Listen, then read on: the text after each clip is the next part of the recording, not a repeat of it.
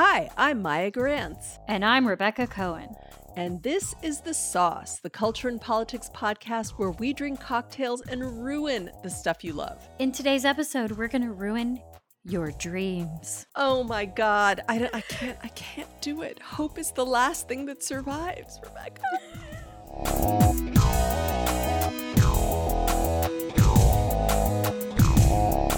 In all seriousness, we are going to ruin the Netflix show The Sandman and the Neil Gaiman penned DC Vertigo comic know if we on which it is based. I think this is really going to test our capacity to do what we do.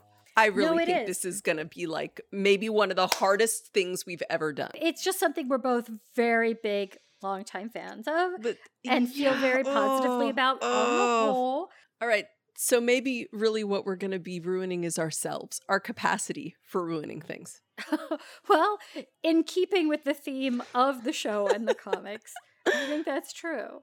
All right. All right. Well, first of all, how are we doing? What are we drinking? How are we doing and are we drinking? I'm not. Because guess what, guys? I got reinfected with COVID. I was supposed. Oh God, I was literally. I was about to go to this two week residency. They gave me money to do it. It was a big fucking deal. I had all this work I was going to get done. Everything about You it was so guys- great. guys, Maya was like about to get on the plane. I was I was 90 minutes from leaving the house. Like I'd spent all day packing all the shit and and I'd had this allergy attack and I thought, you know, I'm going to be seeing friends just for your own comfort, my just for your own you Peace know, of peace of mind. For your own peace of mind, you should just do the COVID test. It's going to be negative. Oh no. You idiot. I know. Why? I Why would you do it? Actually, I have to say, my husband was like, I found out, and he's like, So what are you going to do? And there was this real sense that if I'd been like, I'm going to lie to everyone, he would have been like, Hey, All right, we'll never speak of this again. Only like, you and I know about this. It could never leave this totally. room. There was there was a little moment like that, but I couldn't do that. Oh, you're too good a person. So you totally missed out on this residency. I did. I am currently right now. There's Missing a big, out. beautiful, empty studio in the rural Georgia mountains that I am not in. Oh, that's so sad. It is sad. And so, yeah, I'm drinking tea. I'm sorry for my slightly froggy voice. And I've been binging A League of Their Own, the reboot. I've been binging P Valley. And for this episode, I binged the entire season of The Sandman in 24 hours. Can't wait to talk about it with you. How about you, babe? How are you doing? And are you drinking in your ongoing recovery? so I am drinking Okay. because I feel so bad that we haven't been drinking for like the past couple episodes. And I'm like, the listeners have expectations. And, you know, it's the theme of the show. So I really want to show up here. Now I am drinking red wine and Diet Coke. I'm sorry. Don't make that face. It's a thing in Spain. It's a thing. Oh, oh, well, if the Spaniards do it, then that's fine. If the Spaniards do it, then that's I honestly, it's like a it's like a different kind of shandy. It's or, fine. or like a wine cooler. You know, it, you put a little Seven Up or ginger ale in your wine. I'm not against that. I don't look down on that. We read an article. Matt forwarded me an article a few months ago that was about this like popular Spanish drink that's red wine and Coke. And so yeah, it's red wine and diet coke. So so you're not being like gross, you're being hip and cool and European. I mean continental. well, I just want to briefly mention something that I didn't bring up last week because I want to thank our patrons. yes. on the Sauce Speakeasy, and I I didn't share this thing that happened. So I was coming home, and I needed to get in an Uber, and I as I'm opening the door to the Uber, I notice the sticker on the window that's this like eagle, like one of those like ah, like super Mm. American, like ah, Yeah, like yeah, eagle yeah. wearing you know a, a Mhm. USA T-shirt, and I was like, okay, and then I get in, Oh God. and the driver starts talking to me and i don't know how it comes up but he immediately starts talking about like survivalism and how he's looking for the boy scout manual but What do you think? Do you think that the liberals have burned all the copies of the Boy Scout manual? And I'm like, Your I am- Uber driver? Is yeah, yeah, this yeah, you? yes. Oh, yes. And and I and I oh, was Oh, like, I just would love to know how you gave him the impression that you're the person. I mean, I guess he And, you probably know, talks to everyone about this, day- but like, because my fashion statement for the fall, my 2022 fashion statement for the fall mhm. is abortion t-shirts. Like that's my whole new thing. were you wearing one at the time? No, but I had thought about it earlier when I was Oh, getting dressed. like, I'm like, should I wear one "Ah." of these, you know, Yeah. like my ask me about my abortion agenda t-shirt that I got as a fundraiser. And I was like, no, not today. And then I was like, oh my God, thank God. Thank God I did not. And so I was reporting to Discord the whole time. and the patrons were supporting me because once he stopped you were basically talking, like live posting I was live posting this, the conversation with this and- n- bananas Uber driver. banana and he was listening to right wing talk radio. Oh, while I you were in the car. Yeah, yeah, yeah, yeah, yeah. and I knew, I knew that I couldn't say, could you turn that down or could you change the station? Because I knew for somebody like that, that would just be a reason to try to have more conversation. right. If you say, like, could you turn that down? He'd be like, oh, why? Do you know? Because you want to hear what I have to say. that's right. Uh-huh, Exactly. Oh, uh-huh, okay. uh-huh. Yeah, yeah, yeah, yeah, yeah. So I was just like, I'm sure you could find a PDF of the Boy Scout manual on the internet. And he's like, Yeah, but then your phone dies. And what if you're out, you're out in the woods? And like, and I'm like, You can print a copy. Like, I was like, Oh my God, why am I? even-" And luckily he stopped. And I love our listeners. I love our patrons. Bless you. I kiss you. I love all of you for your support in that time. That's a fascinating story. I'm surprised you didn't just jump in and role play. You know what? I I was in one of those places where I'm like, I'm sorry, I don't have it in me right now. I do not. I just completely understand want, I want this drive to be quick. I want it to be Like, safe. How I soon can this be over with me not being dead? Absolutely. That is exactly exactly where I was. And then he was talking about all the different high schools that he didn't finish and I was like, you know, this guy Oh is working goodness. for like I'm not going to get in a fight with this guy. This guy is clearly struggling in other ways and it's not like yeah. who am yeah, I yeah. winning by like Of putting him you know like yeah, no, uh, he's not. He's not really the. he's not the enemy. Yeah, He's not the enemy. Mitch McConnell is the enemy. exactly. It's Mitch McConnell.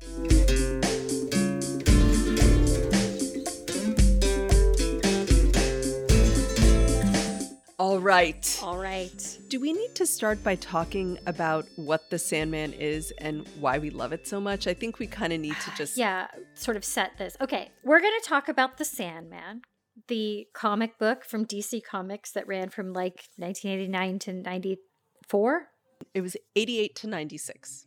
96. Uh-huh. Yeah. Uh, and the recent Netflix show that just premiered.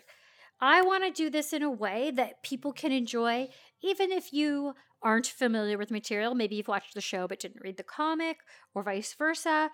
Maybe neither. There will be spoilers.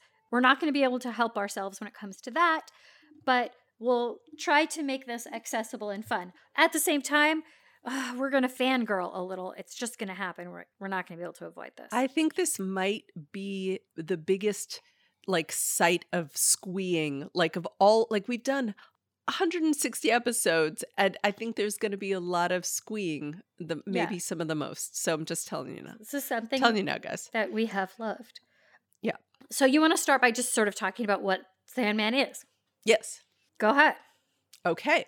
So The Sandman uh, was this series of comics. It was written by Neil Gaiman, who went on to, and this I feel like was his big fucking breakout thing Yeah. because he's gone on to write a bunch of things that you guys have probably heard of American Gods and Coraline, things that were movies, like Good omens. all of this good omens. But this was his giant breakout palette where he got to like work out all of the things that he was interested in.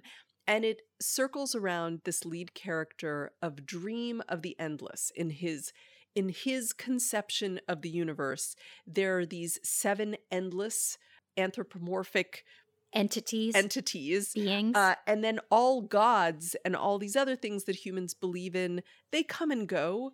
but they all exist. They all exist literally in this world, in these Yeah. parallel planes that are always existing. But the love for these gods sort of changes over human time, but these are the endless.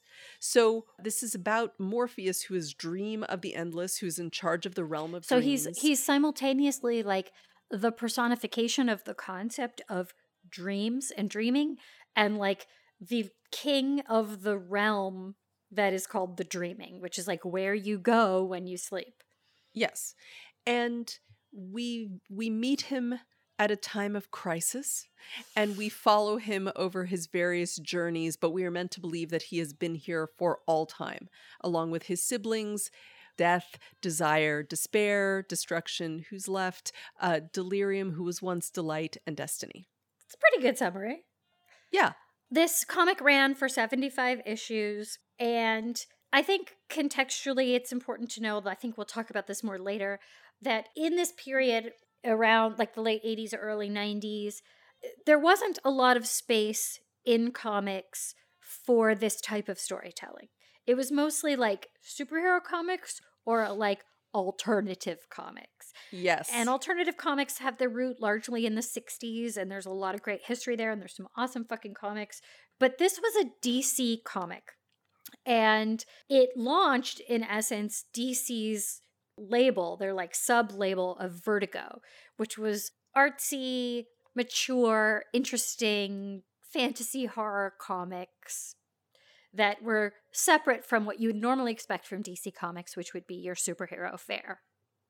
And I think that the reason that uh, it was so beloved, I think a lot of alternative comics were in this era getting to be published as graphic novels.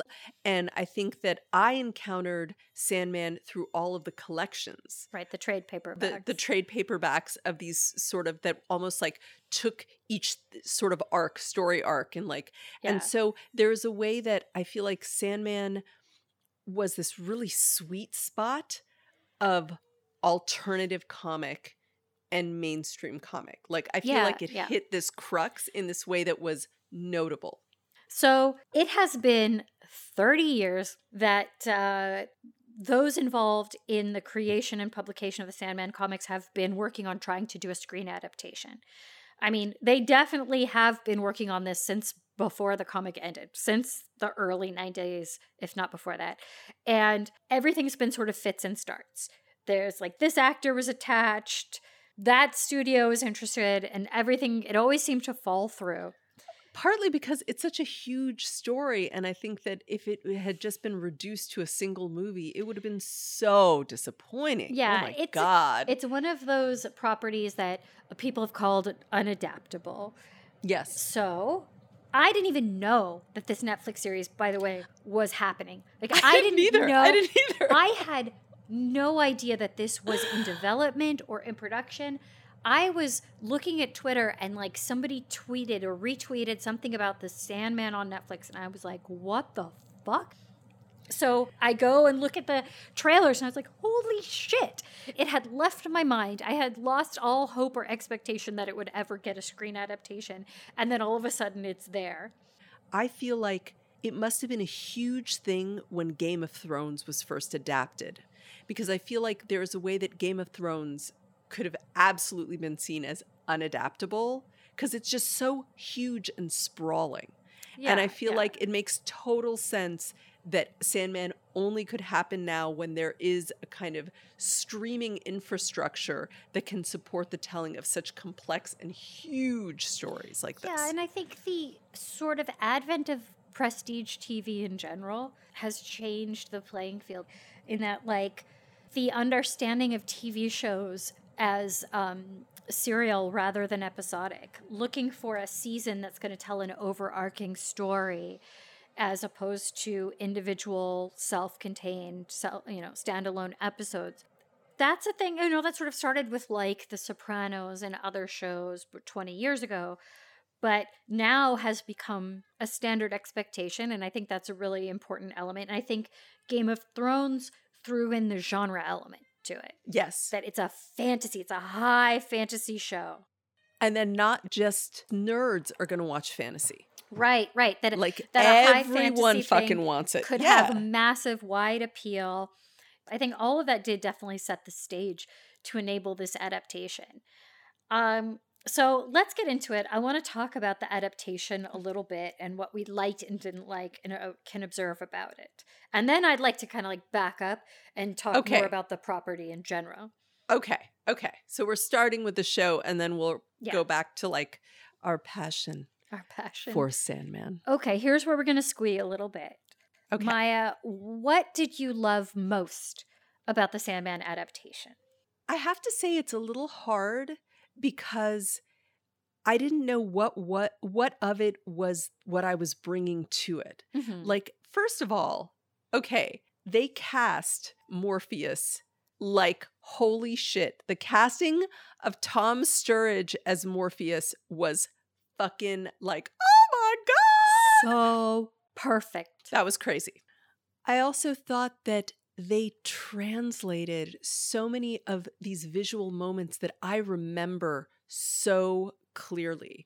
Um, there's an episode that is based on one of the issues that is the most horror, I think, of all of the Sandman. 24 hour diner. 24 Yeah. hour diner Yeah. yeah. um and just being in that world having those worlds brought to life it was satisfying in a way that i don't know that i've ever experienced because usually i don't like adaptations of things that i love to read. I find them disappointing. Mm. harry potter movies i was always like who the fuck goes to this? Right?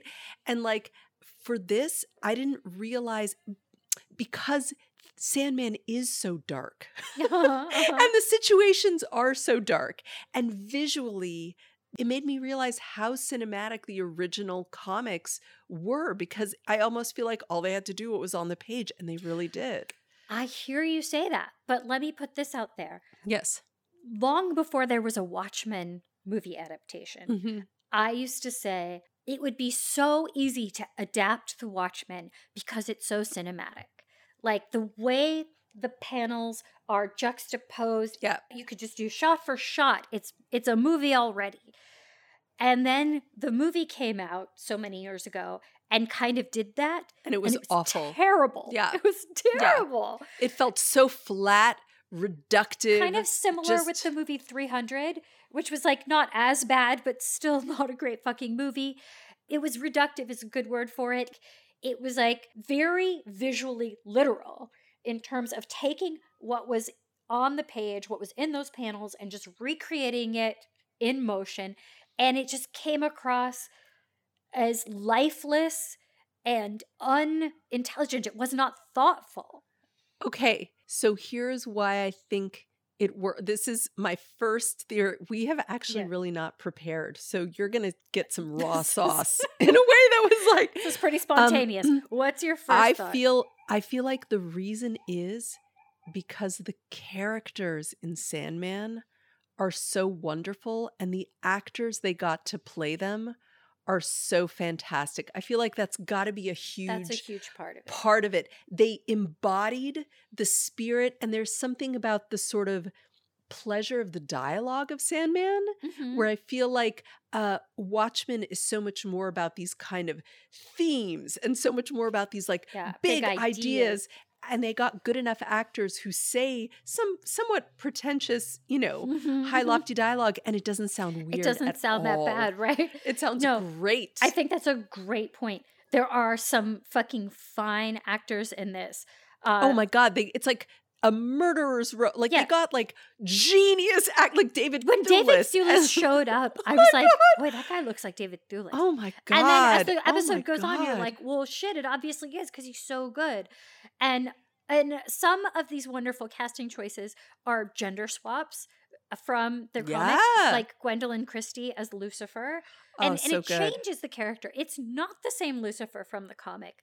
Because Lucifer from the comic is David Bowie. It's David Bowie. But like in 1990, when you're looking at Lucifer as this beautiful David Bowie figure, you're like, oh shit, that's right. Lucifer's a fallen angel. He would look like that. right. But 30 years later, that's been done. Like there's been a whole Yes. Lucifer TV show. The idea of Lucifer as a beautiful blonde is like been done. So now it's like Lucifer as Gwendoline Christie. It is the same idea, Lucifer is a fallen angel, but it's a different figuration of what a fallen angel can look like. And then the actress who they had play um Lucien, Yeah. Lucienne, now it says uh Vivienne Acheampong, she's great. So Lucian in the comic is a white man, kind of odd Yes. looking. He's the librarian. He's the So this, librarian like of the dreaming, of the dream Yes. realm. yes. And they cast this black woman in the role. So, not exactly who you'd expect, and yet it's the exact same character. Like, she captures the essence of who that character is so beautifully. So I feel like there is something about Sandman where people get very invested in the characters Yeah. in a way that I think for something like Watchmen, you get very invested in the ideas That's, and not in yeah. the characters as people. For me, as a fan of the comic, what makes it so good, this TV version, is the like weirdly successful balance of incredible fidelity to the comics, but also very judicious changes where it actually helps the story. I would say 90 to 99%, like a very large proportion of the changes they make from the source material improve upon the source material. They actually Yes. highlight the themes better than was done in the original comics. I think that that's true. I also think that um, there are these kind of continuous story arcs, but there is something about the self containedness of each issue that I think really translates well to episodic TV. Yeah. Because the entire first season is like issue for It is issue. Every episode exactly, is an issue. for issue. Like Yeah. each issue of the comic is an episode. This is true. And it works well, especially for the first story arc, Preludes and Nocturnes, which tells the story of Dream, Morpheus, being captured by a turn of the century occultist who's trying to capture death. His son has been killed in World War One, and he thinks if he captures death, he can bring his son back to life. And so he accidentally captures Death's brother, Dream, and Dream is in the comic in captivity for 70 years. In the show, it's updated to now, so it's over 100 years. And when the dream then gets out of captivity, he has to recover the items, his power items, or his tools, as he calls them, that were taken from him when he was taken captive. And so it lends itself nicely to this episode by episode storytelling, where it's like he needs to get his bag of sand, he needs to get his ruby, he needs to get his helm, and each one is a little self contained adventure. And I think that it's true that the doll's house section of the season is not quite as strong. See, okay, I feel differently about I thought it was really well done over the arcs, but it was almost like a new part of the season. But it was because the Mm, doll's yeah. house is the second story arc. It's like everything gets Yes. wrapped up. Uh, Dream gets his three items back. It's all wrapped up. And then it goes into a new story arc, which is the story of Yes. Rose Walker, who is a dream vortex. And Morpheus is supposed to kill her to save the dreaming and save the waking world. And well, listeners, you'll have to watch and or read to figure out how that turns out. But So good. so good. so good. So it is another story, and that's a challenge in and of itself that they're trying to take these two rather discrete story arcs. They are connected, but they are discrete, and they're trying to put them together as one season of television. One thing they did so smartly to make that happen is the character of the Corinthian. yes. The Corinthian is a nightmare who has escaped to the waking world, and Dream has to take care of that because he's basically a serial killer. In the comic, the Corinthian does not appear until the second story arc, The Doll's House. Yes. But in the TV adaptation, they bring him in in the first episode. In fact, Dream is captured when he is in the waking world trying to apprehend the Corinthian. And then the Corinthian starts participating. He participates in the events of the first story arc because he wants Dream to stay in captivity, which makes perfect sense. Of course he would. Perfect sense. And, and totally. it works beautifully to to thread the two story arcs together. It's really, I thought, a really genius bit of storytelling to do it that way. Well, also because what it does is establish the ways that humans trying to control some of this material is not good for anyone. Right. And I feel like that's part of what the Corinthian does. He brings his role as a nightmare, which has a really specific role in in the workings of humanity. He tries to bring it into the world and he ends up creating this whole like race of serial killers as a response. Right, right. And so and that's based on people not staying in their lanes. People and i think that that's actually a huge theme of of all of it is like there is an order to things. There is an order to things. And if you fuck with the order of things that is damaging. Yeah i i also think it's important that dreams captivity starts in 1916 definitely yes. neil gaiman is saying something about the 20th century Absolutely. It, it's very much like this perversion of serial killers as a phenomenon. What does it mean for an entire world to maybe not lo- not definitely not lose their capacity to dream, but for the dreaming realm to become ungoverned, to to become yes. no longer properly managed? and I, it's really like so much about the alienation of modern modernity, modern life. Right. And it's really interesting back to Alan Moore that in From Hell, mm. he's positing uh, Jack the Ripper as this like birth of the 20th yes, century. Yes. And I feel like this is Gaiman's version of the birth of the 20th and 21st century. And I was thinking about that too, that he's saying once Dream leaves, all of this horror and chaos comes out into the world. Yeah. Um, so another thing that they did so not only did they adapt it in terms of just storytelling in a way that where they had to tighten things they tightened them but where they could set up for future seasons they did that too which we yes. know because we've read the whole series multiple times um, they also did an amazing job and you mentioned this briefly casting women and people of color. Yes. And just changing genders of various characters and changing the races of various characters. And guess what? It's just no big thing. And the actors capture the spirit of it. So and it's great. Well. It's great. I, I fucking love the casting overall but it's true like there is obviously a deliberate effort like the comic is very white and it is and we're gonna update that because yes. we know better now so then we have beautiful adaptation Morpheus is just so fucking hot. That actor is so dream of the endless. Dream daddy, as I've heard him oh, called. Oh.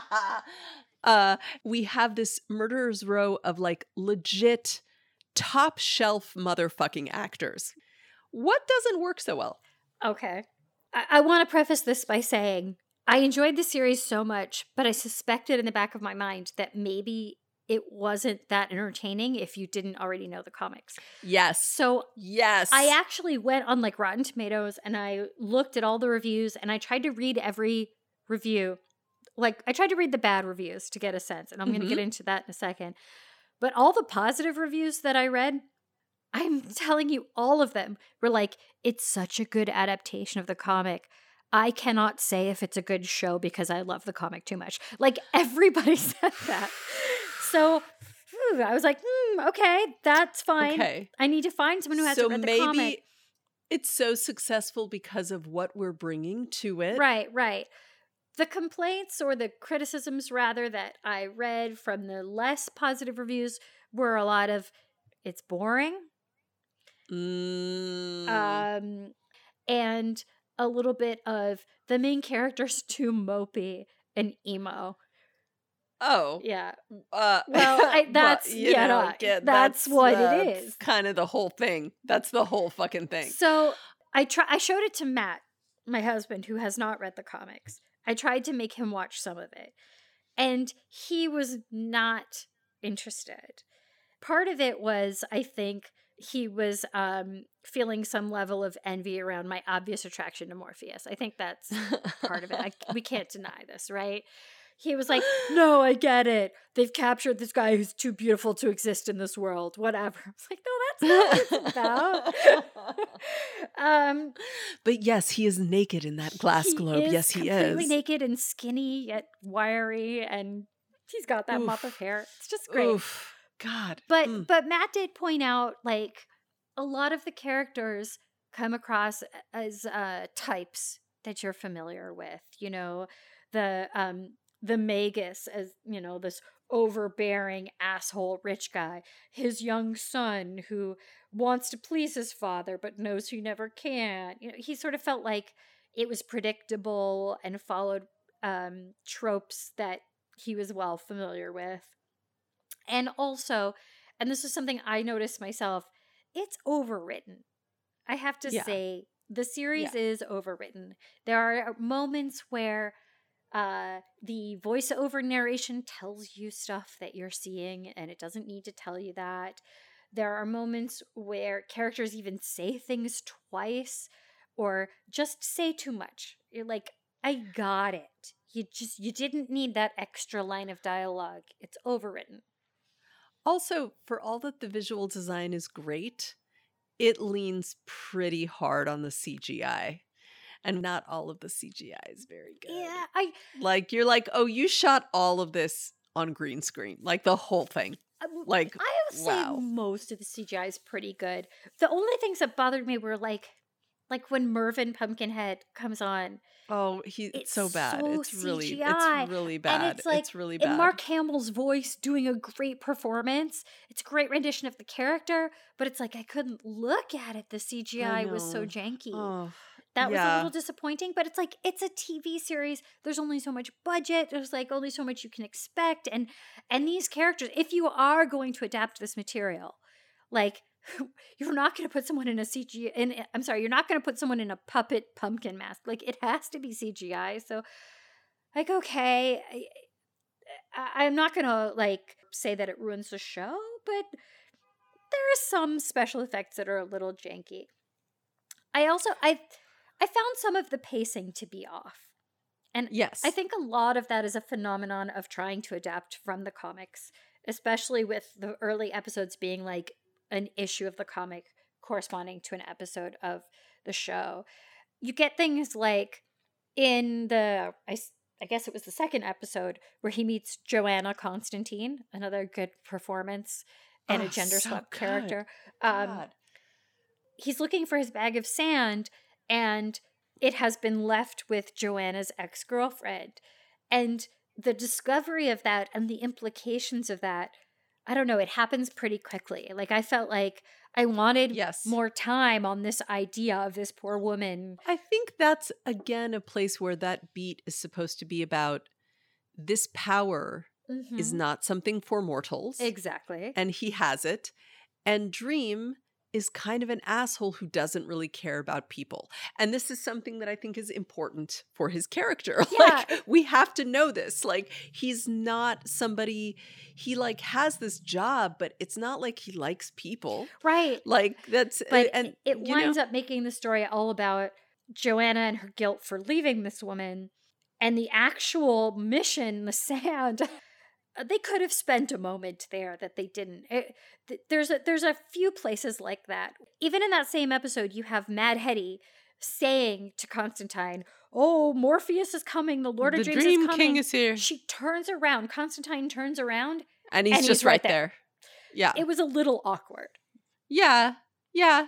Yeah. There were definitely places where they're trying to stuff it in and you you feel those it no, it was not like it didn't have like that sort of perfect tight pacing where it's like every beat is just like ooh leads to the next. No, Yeah, it, it was a little exactly. sloppy. It was Yeah. a little sloppy. Another thing that you wrote on this list that I totally noticed was like you don't actually see a lot of Morpheus. So this is one of the challenges I think of adapting this comic. As I'm reading these negative reviews, a lot of them are like this protagonist is mopey, he's distant, he's uninteresting. And I'm like, yeah, that's actually how he is. That's a correct adaptation of Yes, this character. Correct. That's just a challenge of the material.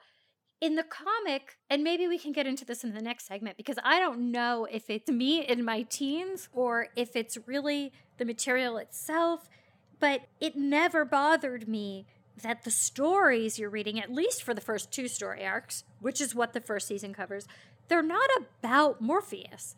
But I feel like that's kind of the whole point, and we should get into this. It's creating a world.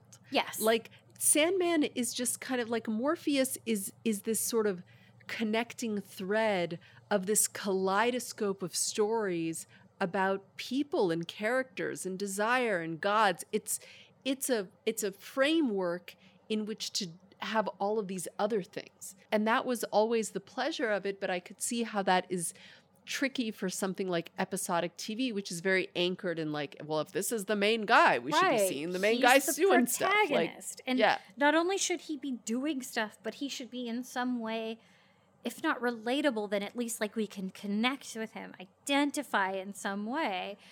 And it's kind of the whole point of the source material. Like Morpheus is not identifiable. He's super distant. And the story does follow like this entity who everyone thinks cannot change, and repeatedly characters say he cannot change. He does change for various reasons and in various ways. And that's the beauty of this story and the arc of the story across 75 issues, but across 10 episodes of a first season of television. it is a little tough. There is not that much to grab onto in terms of being like, this is my main character, this is a person I care about. But they do try to shoehorn that in. And that was one of the things that I found kind of like, oh, even in the course of this, you know, season, he's learned something. Yeah, yeah. And you're like, oh, no. like, they, they have to. I just thought they overrode it a little. They they could have made right. it a little subtler. But here's the thing. I think that again, we are bringing so much love for the series to this mm-hmm. and i mm-hmm. think that it's not surprising to me that uh, that all of the reviews that love it are all sandman lovers who are just so happy to see it come to life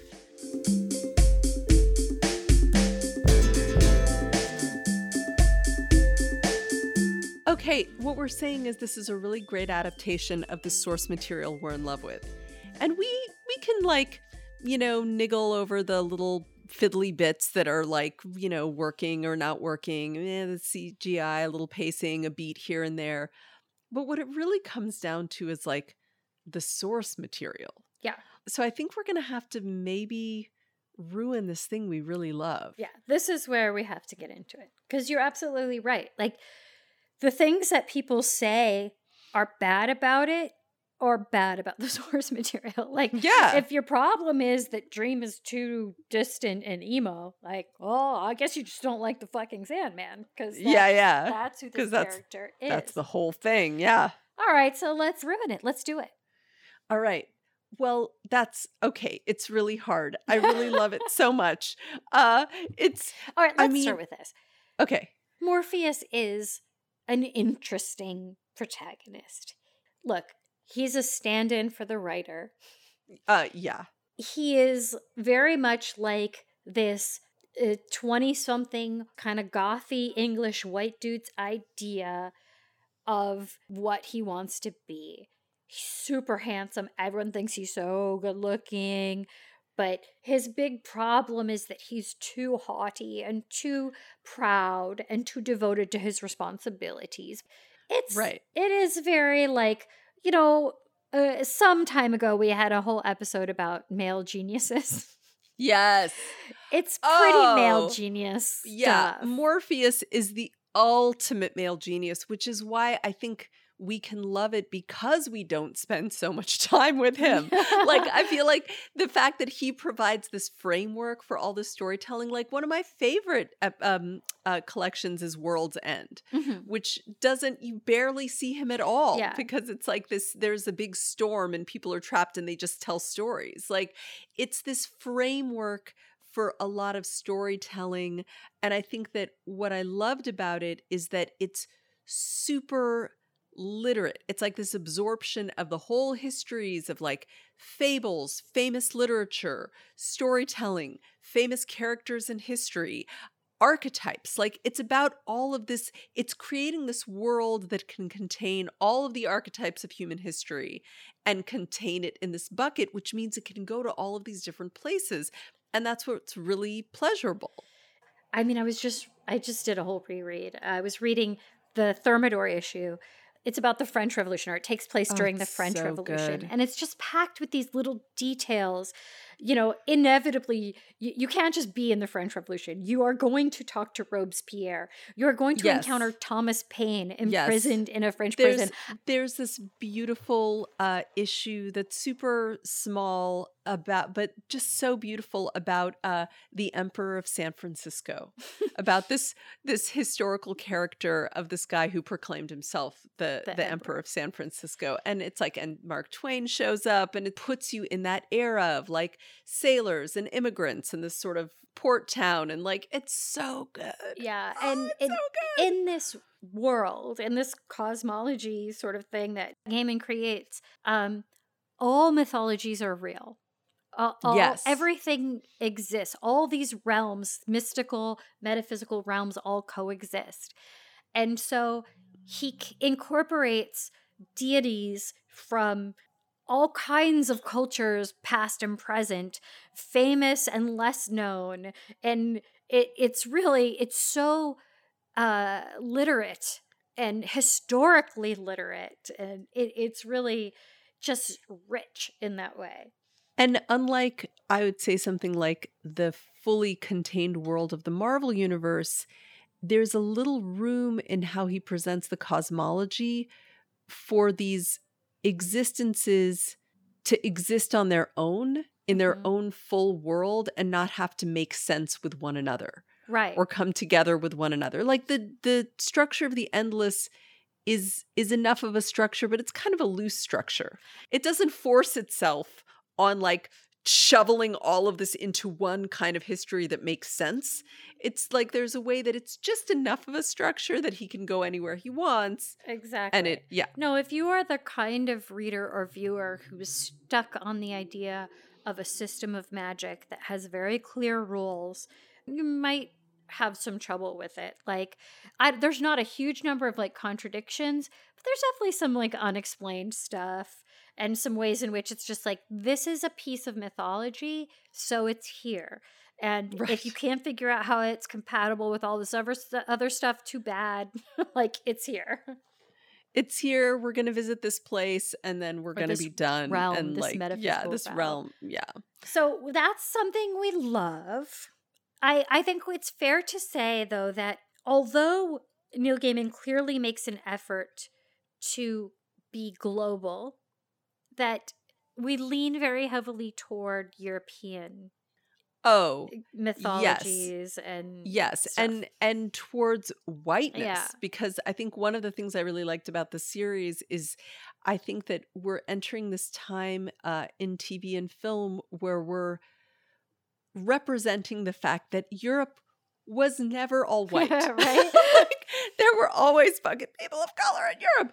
Um, but that is not the world of Sandman. And there's this way that all of these different mythologies are being filtered through him, Neil Gaiman, the great genius. Mhm. And that's, yeah. yeah. I mean, There, and that's- like he gives in the comic and in the show, he gives sort of lip service to the idea. uh, Dream has this ex girlfriend, Nada, who is 10,000 years ago a queen somewhere in Africa. And when he appears to her, she sees him as a black African. So Neil Gaiman wants to make it clear, the show creators want to make it clear that Dream appears however he would appear to you based on your cultural context. However, that said, we always see him as a white goth. yes, we do. That's his, that's a his white, main look. English, musty haired guy. The implication is that's his sort of authentic self. I mean, you absolutely can read it as well, it's being shown to us that way because that's our cultural context. But it's hard to escape the idea that that's his real self. And he appears in these other ways to other people, but like at his core, he's a English white guy. Because that's what Neil Gaiman is. And I feel like, I mean, in a lot of ways, what Neil Gaiman became after was the problem with the Sandman. Like he Mm. became such a fucking rock star off of it and such a, a, a knower of all things um, that I feel like, yeah, like it became kind of, there became kind of some douchiness around that. Yeah, I mean, I cannot speak to whether he was already a douche or whatever, but That's true. there is this way, and that's interesting what you point out, because there is this way in which there was a time of change in the mid to late 80s in comics where people were deconstructing superhero ideas. And uh, this was one of the first titles that brought that other way of approaching comics, this more sort of thoughtful and mature way, brought it to a mainstream. I mean, it was DC Comics, and it led to the whole Vertigo imprint, which were these kind of exciting, different alternative horror fantasy comics. And I want to give great credit for that. But there's also another side to that, which is a generation of people came up and started making comics that they thought were mature and thoughtful, but were actually just dirty. you know, where like adult and mature kind of get confused. It's like there's Right. titties in this comic. It's for adults. Right. It's mature. It's Right. like important. There's there's rape and people slitting throats and like this those happening at the same time with tits. This is mature material. It's like no it's not. Right. It's it's actually still really juvenile. You've taken all the wrong lessons. Well, and that's that's the sort of thing I guess you're talking about the sort of impact on other comics which are still being written after that by a lot of white guys just making white guy comics but thinking they're being deep. Yeah. I'm talking a little bit about Gaiman's own cult of personality. Right. But I, I want to say that they're connected. yeah, yeah. I- there's a way in which when when you make a comic that quotes Shakespeare liberally, or you make a comic that features obscure Norse gods, everyone in the comics world is like, "Whoa, shit! You know everything." Because all they've ever read is comics in their fucking life. I'm putting down people who read comics. You know, I'm one of them. I'm right there with you folks.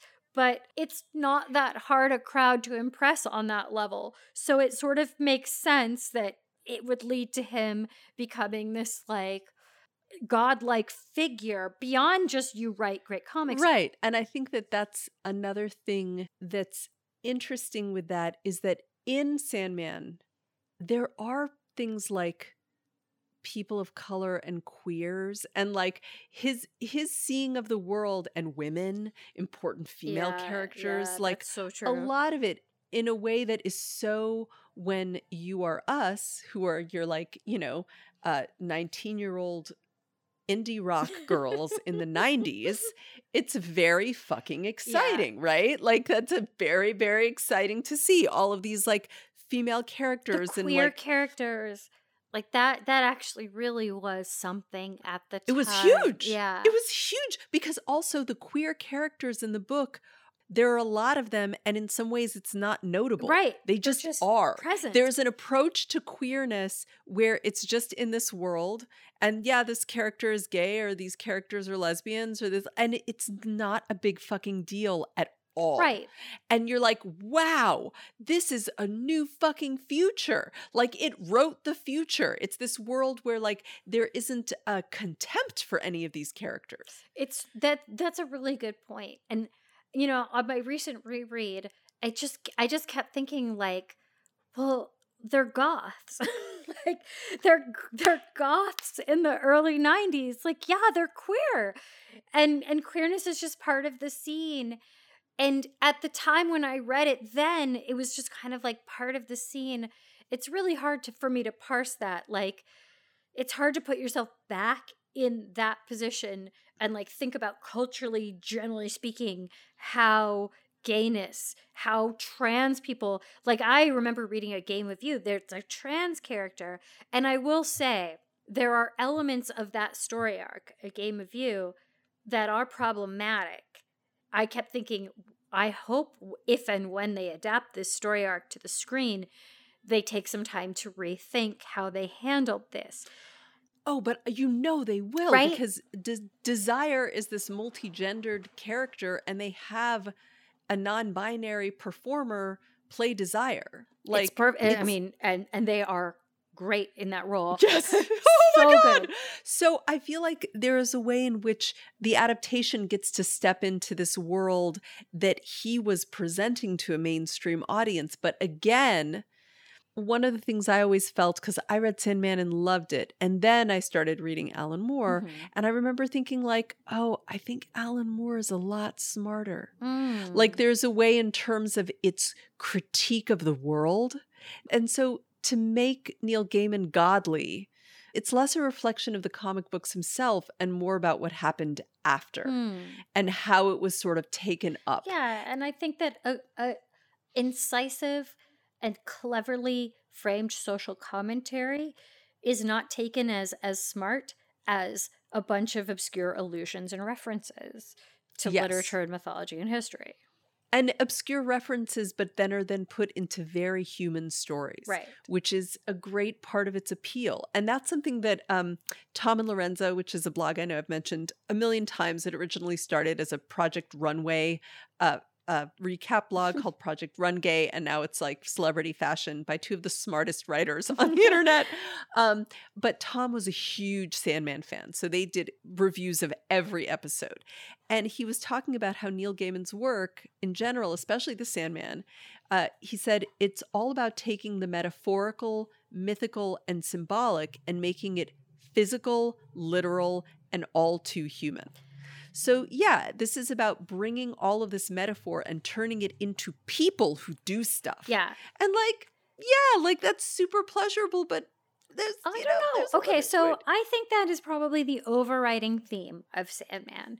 Fundamentally, what distinguishes the series is it takes all of these concepts and ideas and gods and figures from mythology and just turns them into people. They are characters.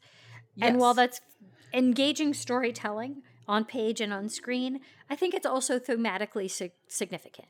It, it's just Yes. trying to approach the topic of like fucking existence in this world, on this plane, as opposed to the, the political condition, you know, the, the Right. way hegemony works.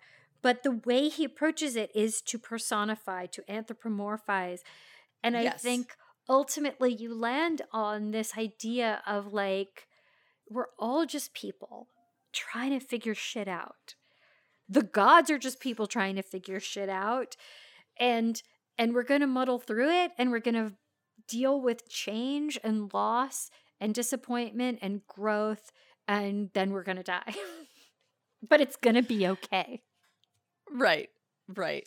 Well, so then here I want to get to this thing that you wrote about, which is this idea of Morpheus as the epitome of disaffected Gen X. Like, this is a, I feel like this is a Gen X fucking Yeah, monument. Exactly. Like this whole and the I whole and series. we are Gen X guys. Yeah. So this this, is, is part Gen of like I can't separate myself from the source material. I can't separate That's myself right. from this.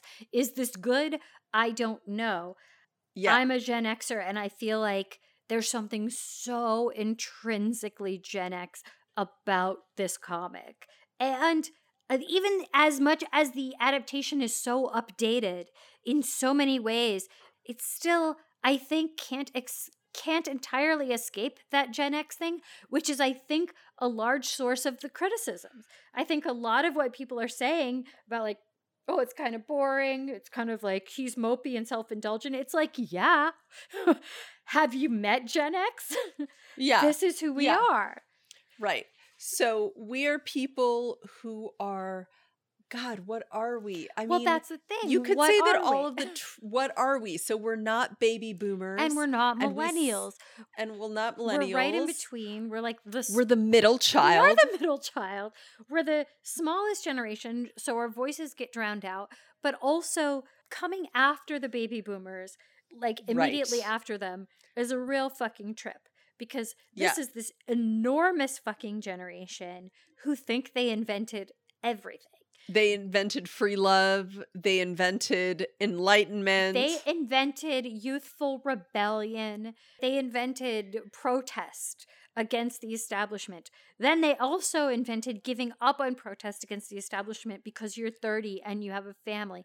They invented realizing you're 40 but still cool. Like anything right. you're going to arrive at in life, they've already arrived at and they fucking invented Oh my god. It. That's been the story of being Gen X. You know, we were called slackers who had no direction in life and it was all oh my god i know i know it takes you back right well it's just also because the show where i got my covid uh, last thursday was a Superchunk show which is the epitome gen x indie rock band and their big fucking hit was slack motherfucker right and yeah. that's like you know, so we're all just screaming like slack motherfucker. Like, yeah. We yeah. brought everyone grunge rock grunge is this kind of nihilism. Yes. Of like, I don't like the system, but I'm fucking powerless to do anything about it. What the I don't do like you your synthesizers.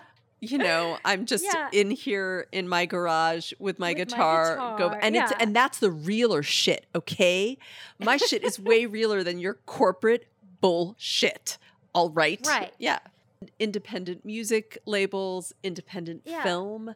I mean, that's that's very yeah, much what Sandman felt like this part of, even though it was put out it as a DC imprint, DC comic, but but it, it it was of a piece with this movement of independent comics moving away from standard superhero stories and uh the whole character of Morpheus I keep reading things that call him emo, and I don't want to deny that that's what he is, but emo wasn't a thing in 1990, 1989. Like, he was emo before there was such a thing as emo. But in so many ways, he embodies this Gen X disaffectedness. I don't know. It's there's just a way in which the particular mood and quality of all of the endless, like their their family dynamic. Yes. And their struggle between oh, I have these responsibilities. Like destruction abandoning his role. Destruction has this set of responsibilities, he has a role to play and he looks at the world and says not, "Well, I can do better." Oh, the humans are on the path to discovering how to split the atom. I can organize this in a way that will be the most productive because creation cannot exist without destruction. Instead, he's like, I can't do shit about this. I'm just going to fuck off. Right. There's something very Gen X about that.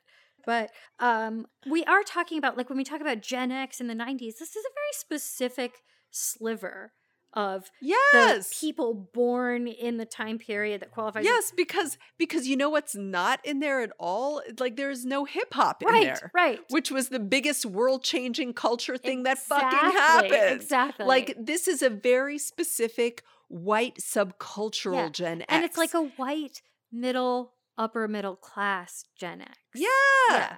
So to be and clear, it's the white upper middle class Gen X that's like moving into like shitty neighborhoods and then they're going to gentrify them right. because there's a lot of sort of glamorizing of like the shitty neighborhood and the crappy apartment and like right. working the shitty job and that's very like that's very upper middle class to do right so totally, it's totally and i feel like that's very much in that world of it because that's more real that's more like authentic which uh, neil gaiman was writing this from his like you know, country home in Minnesota while I was raising children, like, no, these shitty apartments, that's like, that's what real people fucking do. That's just exactly. authenticity, man. No, I mean, when you're a 19 year old who was raised in the suburbs by upper middle class parents in like a completely upper middle class white existence, and you are reading a comic about a trans woman and this lesbian couple and they live in this shitty these shitty apartments and this building in New York. You're like, that's real.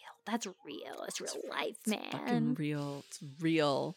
So I feel like that's what we're coming to is that it's it's this very specific flavor of Gen X mm-hmm. that it's filtering all of human historical existence and mythology through that exactly and so like yeah there are limits you know like there are limits so yeah. so i think that what we're saying what we're coming to is that because it's in this white male british very i mean this was an era where we were having a lot of fights over what is the canon ultimately the Mm. canon is very elevated by this by Sandman. I mean, like the traditional canon of what people were calling canon True.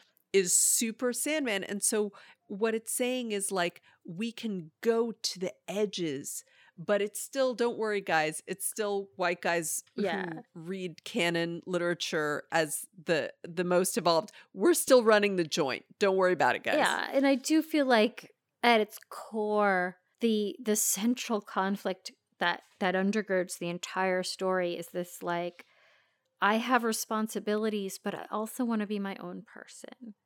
Which is like Yeah. it's very white Gen X. I have responsibilities and I want to do them, but also I've got to be me. Yeah, yeah. You know what make that makes me think of right now, just to bring it to present political, like when everything was happening around Kyrsten Sinema and is she gonna vote for the IRA or Oh not? There are all of these like profiles about like her as a person. And it's like, I don't Like, give who a gives a shit, who shit? she is. Who gives a shit? But it becomes about like this character of Kyrsten Mhm. Sinema as opposed to like this vote and the impact it has on many, many millions of people. There, there's something about that that's very Maybe there is a problem in uh, leaning too hard toward seeing everything through the lens of it's all people. It's all just people with individual psychological problems, emotional problems they need to work through. It's like, no, actually, there are systems, there are institutions. Well, and I think that at the end of the day, that's sort of that's the Sandman's strength and its weakness. Mm-hmm. because it gets to human interaction again in ways that I think are what facilitate the adaptation. Because I feel Yeah. like every one of those characters, like you can see every actor being like, yes, let me play this character. I Just want to play Cain and. Abel. Gimme, gimme, gimme. Like, like these are roles that actors want to fucking play. And so that reflects on Neil Gaiman's writing. You don't feel like with with any of Alan Moore's characters, nobody's stepping in and being like, I can't wait to play this character because they don't have that. Right, right. So that is its strength. And it's also its limitation because it puts walls around so many of the other things. If we're all just people and like these giant mm-hmm. powers are just all just people, then we don't have to think about those other sort of structural and we're not things. thinking about things like power imbalances and hegemony and structural distribution of power. It's like, Yeah. why does Morpheus have all of this power? Because he does. Because he just does, because that's just the way it is, man. Yeah, it's the way of the universe. But it's like you said, it's all filtered through the point of view of a 20 something English guy. It's a very specific point of view. And as much as he is part of a world that is open and accepting and embracing of like LGBT people, which is wonderful, it is still very white. We talk about problematic faves, and the point is not to say, "Well, it was the times. We didn't know there were black people." Like, Right. we knew he he didn't include that. He included the world that was familiar to us in a lot of ways, and it felt Yeah. like it was connecting our world to some expansive thing that encompassed the universe And encompassed history. and encompassed history and all of that was cool but it wasn't so much doing that as it was filtering all of history and all of ideas and all cosmologies and mythologies through our world and our understanding of the world Yes. So we're really we're ruining us because what we're saying is we love this because it's filtering all of human history through the things that we fucking related to. yeah So it was like written for us. exactly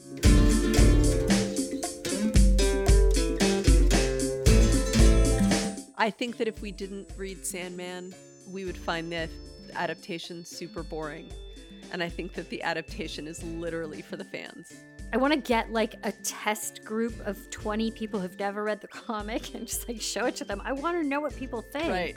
Because I Right. cannot, I'm going to just openly admit, I, I cannot objectively assess how good a show it is. Listeners, uh, tell us what you think. If you have never read the Sandman comic books, go and watch that show and come back to us and tell us what you think. I need to know if the show is good by an objective standard, please. Yes. Please watch it. If you've never read the comics, just watch it. Um, but also, if you're a fan of the comics, uh, are we wrong about the problems and or the strengths of the comics? What did you squee about most? I find it notable that both Rebecca and I squeed about Barbie Barbie's- and Martin Tenbones. Barbie's dream. Oh my god. To see that come to life was particularly But what what really made it exciting to me was the way in which it was such a minor relative detail in the picture of Rose Walker's story, but they took the time and effort to make Barbie's dream exactly what it is in the comic, word for Oh, word, word image for, word. image, God. and it just it was one of those sort of details that makes you say, "Wow, these people really love and respect this comic."